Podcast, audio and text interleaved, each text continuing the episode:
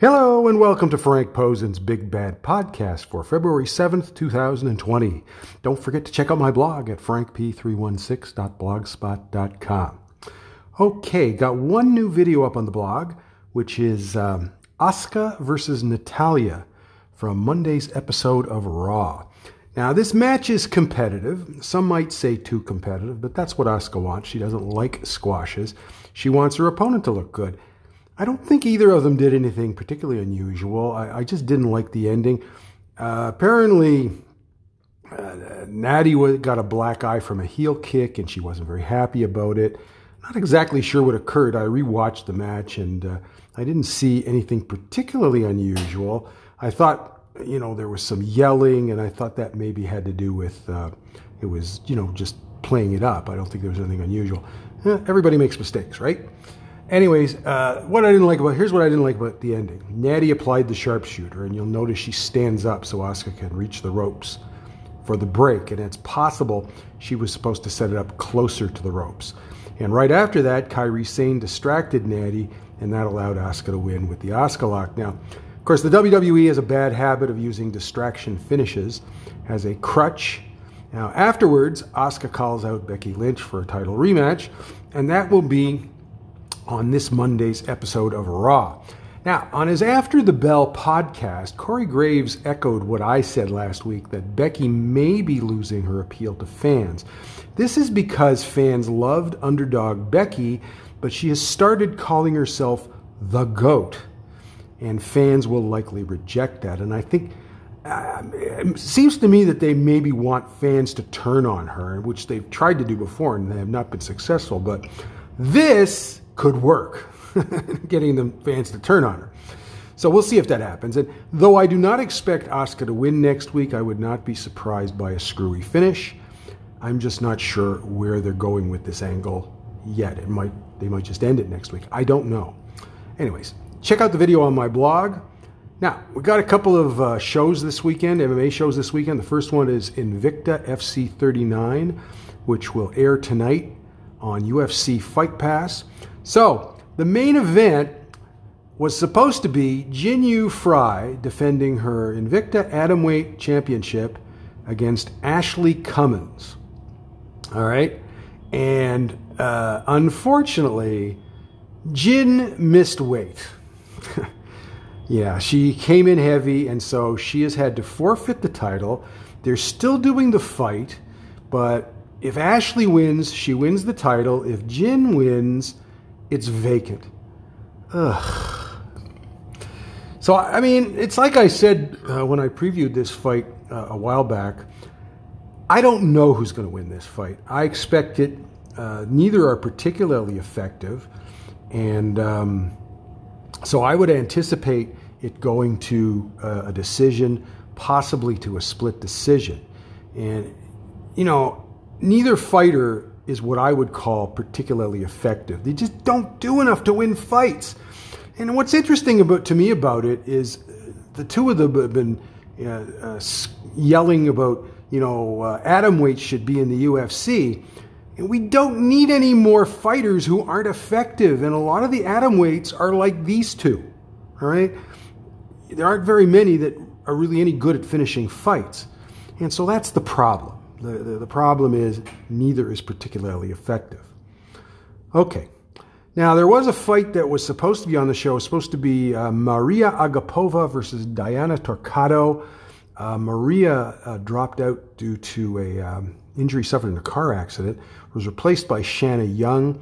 Uh, when Shanna uh, was supposed to weigh in yesterday, uh, she unfortunately was ill, so that fight has been scratched. Okay, so the co-main event so that so that fight's gone. So the co-main event on this show is uh, at uh, flyweight: Pearl Gonzalez versus Miranda Maverick, and I think we're all familiar with Pearl Gonzalez. Um, her calling card is sex appeal. Uh, Miranda is somebody who seems to have a lot of potential, and I, if she wins this fight here, I would not be surprised if we see her uh, jump to the UFC. Would not shock me. Okay, uh, let's see what else we got here. We got Alesha Zappitella versus Kelly D'Angelo at atomweight. Uh, you know, there Alicia looked pretty good until her last fight, and I don't know what happened, but uh, Um, you know, we'll see if she can uh, bounce back from that. Um, Kelly uh, is okay, but nothing special. Uh, at flyweight, we have Erin Blanchfield versus Victoria Leonardo. Erin is someone who uh, is young. She had a um, uh, she um, won the Eddie Bravo Invitational, and so she's gotten a lot of buzz because of that. I just don't think she's looked very good at Invicta, though. She's I think she's won a couple, two or three fights. Uh, Victoria uh, is an okay fighter, very similar. So it's it's like an even match. Uh, then we also have uh, at atom weight uh, Jillian DeCourcy versus Linda Mihalec. Uh, these are both older fighters, and I'm not really impressed with either of them. And opening the show, you've got at bantamweight Christina Pettigrew versus Monica Franco. Uh, Christina is uh, 1 and 0. She is from, she trains at Alliance in San Diego, so this will be her Invicta debut. In fact, it's the Invicta debut for both of them. Monica is a little bit different. Monica is from, uh, originally from Hawaii. And um, again, this is her Invicta debut. She's 1 and 0 but her only fight was in 2015. So she hasn't fought for a while. From uh, thought that was kind of odd, and so I took a quick look at her um, at her Twitter, and um, apparently she's had quite a few injuries, and that's why uh, she she hasn't uh, uh fought lately. Now, why? How come she's an Invicta? Well, her manager. Uh, Jason Adams has several fighters in Invicta, including Jillian DeCourcy. And so, uh, you know, that's the connection. Okay. Is she any good? I don't know. you know, they're both making their debuts. So that that show is again tonight at um, that show is again tonight at um, uh, 8 p.m. on UFC Fight Pass. Okay, tomorrow night we have UFC 247 at the Toyota Center in Houston, Texas. There's two women's fights on the show. Um, one, of course, is the co main event. It is Valentina Shevchenko defending her uh, flyweight championship against Katlyn Chookagian. And uh, I expect uh, Valentina to win fairly handily here. Um, does Katlyn have a chance to win? Well, you know, if she does the keep away strategy like she does all of her fights, the answer is no. Because she needs to actually be more aggressive. And if she doesn't do that, she's not going to win this fight. You know, and, and Valentina is the type of fighter that will let her do that, that will do enough to win. And she did that with um, Liz Carmouche. Liz Carmouche, this, you know what it's called? You have to fight to win. What Liz Carmouche did in that fight was she f- fought to not lose. And it's the same thing that Katlyn does. The keep away strategy is a, is a, is a way to squeak out a win by a uh, unanimous or split decision. And I just don't think that's going to happen here. Okay. Valentina knows what she tries to do. And so she'll either be more aggressive. I kind of hope she's more aggressive and knocks her out or something like that but could very well go five rounds and Valentina wins by unanimous decision. It depends on if she lets her do it. I don't know.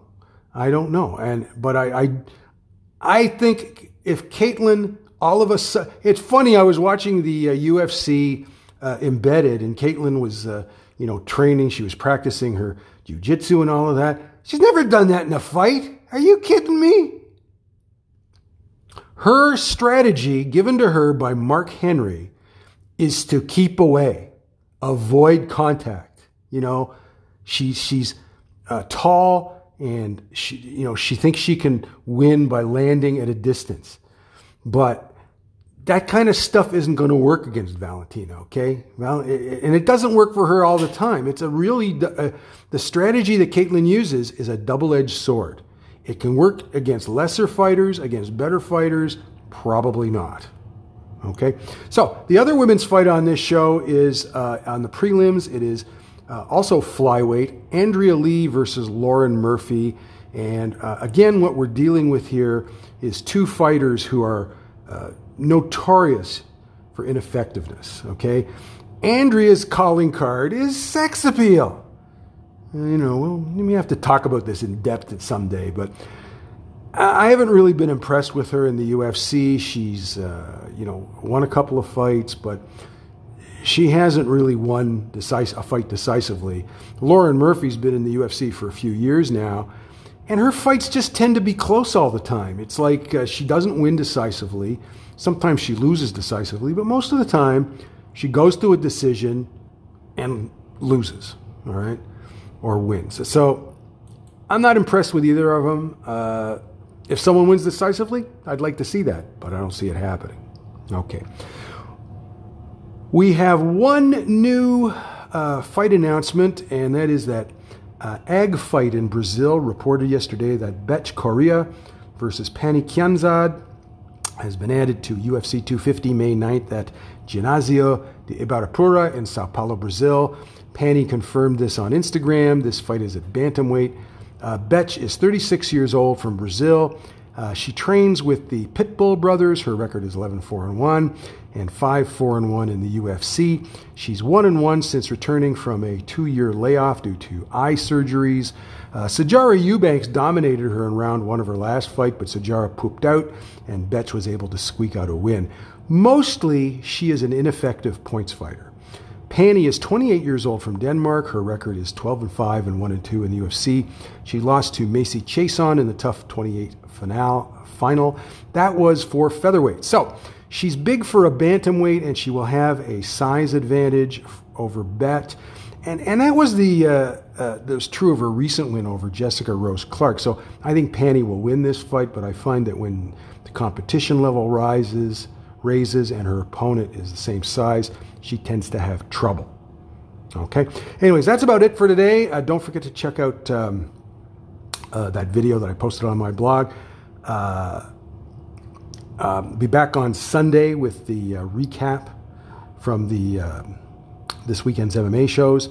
Uh, I'm also working on a new podcast that I, I, plan on doing with some with a co-host, and it's going to be a little bit different from what I do here. With the I'm covering current events and that sort of thing, but we should get that up and going in the next couple of weeks and uh, I'll uh, let you know uh, when we do the first one. It's not something I'm going to do uh, every week or anything like that, but probably a couple of times a month or something like that.